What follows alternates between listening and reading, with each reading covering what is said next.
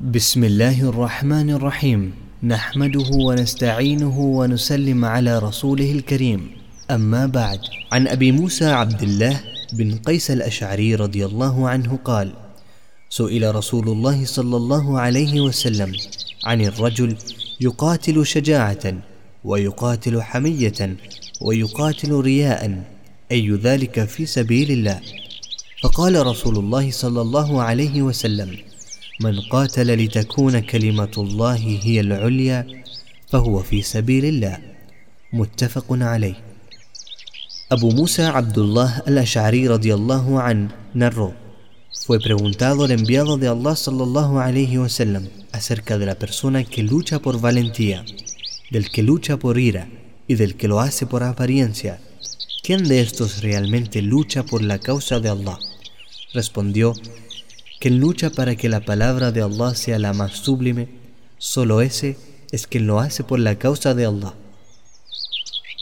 وعن ابي بكر نفي بن الحارث الثقفي رضي الله عنه ان النبي صلى الله عليه وسلم قال اذا التقى المسلمان بسيفهما فالقاتل والمقتول في النار قلت يا رسول الله هذا القاتل فما بال المقتول قال انه كان حريصا على قتل صاحبه متفق عليه ابو بكر نفي بن الحارث الثقفي radiallahu an, narró, el Nabi sallallahu alayhi wasallam dijo, si se enfrentan dos musulmanes con sus espadas, tanto el que vence como el que muere entrarán al fuego del Jahannam. Dije, enviado de Allah, comprendemos que vaya el que mata, pero ¿por qué el que murió? Dijo, porque su intención también era la de matar a su compañero.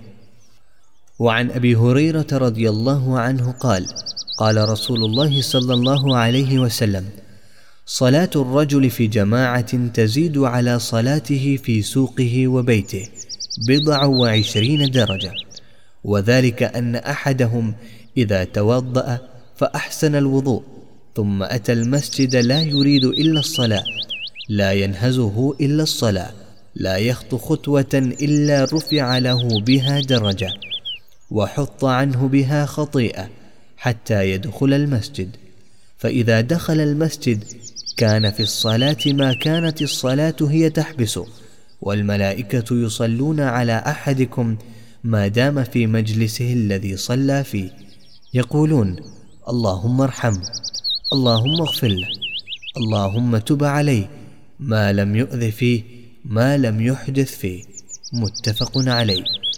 وقوله صلى الله عليه وسلم ينهزه هو بفتح الياء والهاء وبالزاي أي يخرجه وينهضه. أبو هريرة رضي الله عنه نروك الأنبياء رضي الله صلى الله عليه وسلم dijo الصلاه realizado إن congregación es veintitantos grados superior que la que se realiza individualmente en el trabajo o la casa. Quien realiza la ablución correctamente, luego va a la mezquita con el único propósito de hacer el salat por cada paso que dé, su rango se eleva un grado y se le borra un pecado hasta que ingrese al masjid. Cuando ingrese al masjid es como si se encontrara haciendo el salat mientras sea la espera de un salat lo que lo retiene ahí. Los ángeles, mientras se encuentra en su lugar de salat, piden por él diciendo, Señor, ten misericordia de él y perdónale. Así continuará mientras no perjudique a alguien o anule su ablución. وعن أبي العباس عبد الله بن عباس بن عبد المطلب رضي الله عنهما عن رسول الله صلى الله عليه وسلم فيما يروي عن ربه تبارك وتعالى قال إن الله كتب الحسنات والسيئات ثم بين ذلك. فمن هم بحسنة فلم يعملها كتبها الله تبارك وتعالى عنده حسنة كاملة. وإن هم بها فعملها كتبها الله عشر حسنات إلى سبعمائة ضعف إلى أضعاف كثيرة. وإن هم بسيئة فلم يعملها كتبها الله تعالى عنده حسنة كاملة وإن هم بها فعملها كتبها الله سيئة واحدة متفق عليه أبو العباس عبد الله بن عباس بن عبد المطلب رضي الله عنهما narró الانبياء رضي الله صلى الله عليه وسلم wa sallam relató las siguientes palabras de su Señor. Allah prescribió la recompensa de las buenas obras y el castigo por los pecados, y luego determinó, quien tenga la intención de realizar una buena acción y no la pueda concretar, Allah le registrará la recompensa de una buena obra completa. Quien tenga la intención de realizar una buena acción y pueda concretarla, Allah le registrará la recompensa de 10 buenas obras y hasta 700 o mucho más. Quien tenga la intención de cometer una mala acción pero no la realice, Allah le registrará la recompensa de una buena obra completa. Y quien tenga la intención de cometer una mala acción y la lleve a cabo, الله le registrará solo un pecado. وعن أبي عبد الرحمن عبد الله بن عمرو بن الخطاب رضي الله عنهما قال سمعت رسول الله صلى الله عليه وسلم يقول انطلق ثلاثة نفر ممن كان قبلكم حتى آواهم المبيت إلى غار فدخلوا فانحدرت صخرة من الجبل فسدت عليهم الغار. فقالوا إنه لا ينجيكم من هذه الصخرة إلا أن تدعوا الله بصالح أعمالكم. قال رجل منهم اللهم كان لي أبوان شيخان كبيران وكنت لا أغبق قبلهما أهلا ولا مالا. فنأى بي طلب الشجر يوما فلم أرح عليهما حتى ناما. فحلبت لهما غبوقهما فوجدتهما نائمين.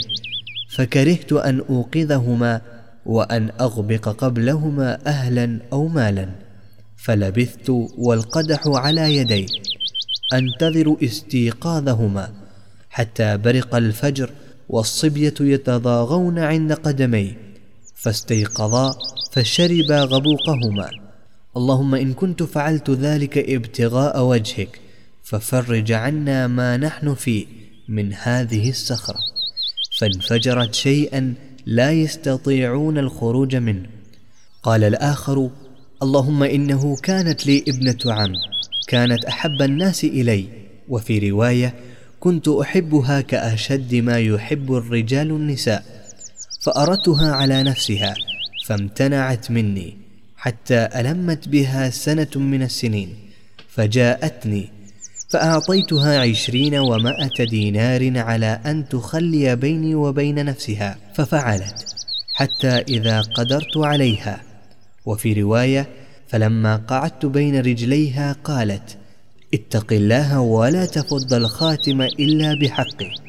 فانصرفت عنها وهي أحب الناس إلي وتركت الذهب الذي أعطيتها. اللهم إن كنت فعلت ذلك ابتغاء وجهك ففرج عنا ما نحن فيه. فانفجرت الصخرة غير أنهم لا يستطيعون الخروج منها. وقال الثالث اللهم استأجرت أجراء وأعطيتهم أجرهم. غير رجل واحد ترك الذي له وذهب فثمرت أجره حتى كثرت منه الأموال فجاءني بعد حين فقال يا عبد الله أدي إلي أجري. فقلت كل ما ترى من أجرك من الإبل والبقر والغنم والرقيق. فقال يا عبد الله لا تستهزئ بي. فقلت لا أستهزئ بك. فأخذه كله فاستاقه فلم يترك منه شيئا. اللهم إن كنت فعلت ذلك ابتغاء وجهك ففرج عنا ما نحن فيه. فانفجرت الصخرة فخرجوا يمشون. متفق عليه. عبد الرحمن عبد الله ابن عمر بن الخطاب رضي الله عنه narró que oyó decir al enviado de Allah sallallahu alayhi wasallam entre quienes los precedieron hubo tres individuos que se encontraban viajando y al llegar a una cueva entraron para pasar la noche repentinamente se desprendió una roca de la montaña y clausuró la entrada quedando atrapados. Exclamaron, no nos libraremos de esta roca hasta que invoquemos a Allah con nuestras buenas acciones. Uno de ellos dijo, Oh Señor, tenía mis padres ancianos, a los que daba de beber leche antes que a nadie, pero un día me alejé de ellos, tratando de encontrar pastura para el ganado, y tardé en volver al hogar. Cuando regresé, los encontré durmiendo, así que ordeñé para darles de beber leche, y no quise despertarlos ni permitir que nadie bebiera antes que ellos. Permanecí con el cuenco en la mano, esperando a que despertaran hasta que me sorprendió el amanecer, y mis hijos lloraban de hambre a mis pies. Cuando despertaron, les di de beber su leche. Oh Señor, si esto lo hice buscando tu rostro, libéranos de esta roca. En ese momento, la roca se desplazó solo un poco, sin que pudieran aún salir. Luego dijo otro, Oh Señor, tenía una prima a la que amaba más que a nadie, más que lo que un hombre puede amar a una mujer. Cierta vez intenté seducirla, pero se negó y se alejó de mí. Luego llegó un año de fuerte sequía y se presentó pidiéndome ayuda. Le di 120 dinares a condición de que se accediera a complacer mi deseo sexual y ella cedió en principio. Cuando me hube posado entre sus piernas y estando a punto de consumar el hecho, ella dijo, Ten temor de Allah y no lo hagas si no es con legítimo derecho que otorga el matrimonio. Así que me retiré, dejándole el oro que le había entregado, a pesar de ser la persona que más amaba y deseaba. Oh Señor, si esto lo hice buscando tu rostro, sácanos de aquí. La roca se desplazó otro poco, pero aún así tampoco podían abandonar la cueva. Entonces dijo el tercero, Oh Señor, contraté unos trabajadores y a todos les pagué su salario pero uno de ellos se marchó antes de cobrar. Invertí el dinero que les correspondía y se multiplicó. Luego de un tiempo, se presentó ante mí y me reclamó, Siervo de Allah, págame el salario que me adeudas. Le dije, todo esto que ves es tu sueldo, camellos, vacas y corderos. Él me respondió, Siervo de Allah, no te burles de mí. Le dije, no me estoy burlando de ti Finalmente, tomó todo y se lo llevó sin dejar nada. Allah, si hice esto buscando tu rostro, libéranos. En ese instante, la roca se desplazó de tal manera que pudieron salir caminando.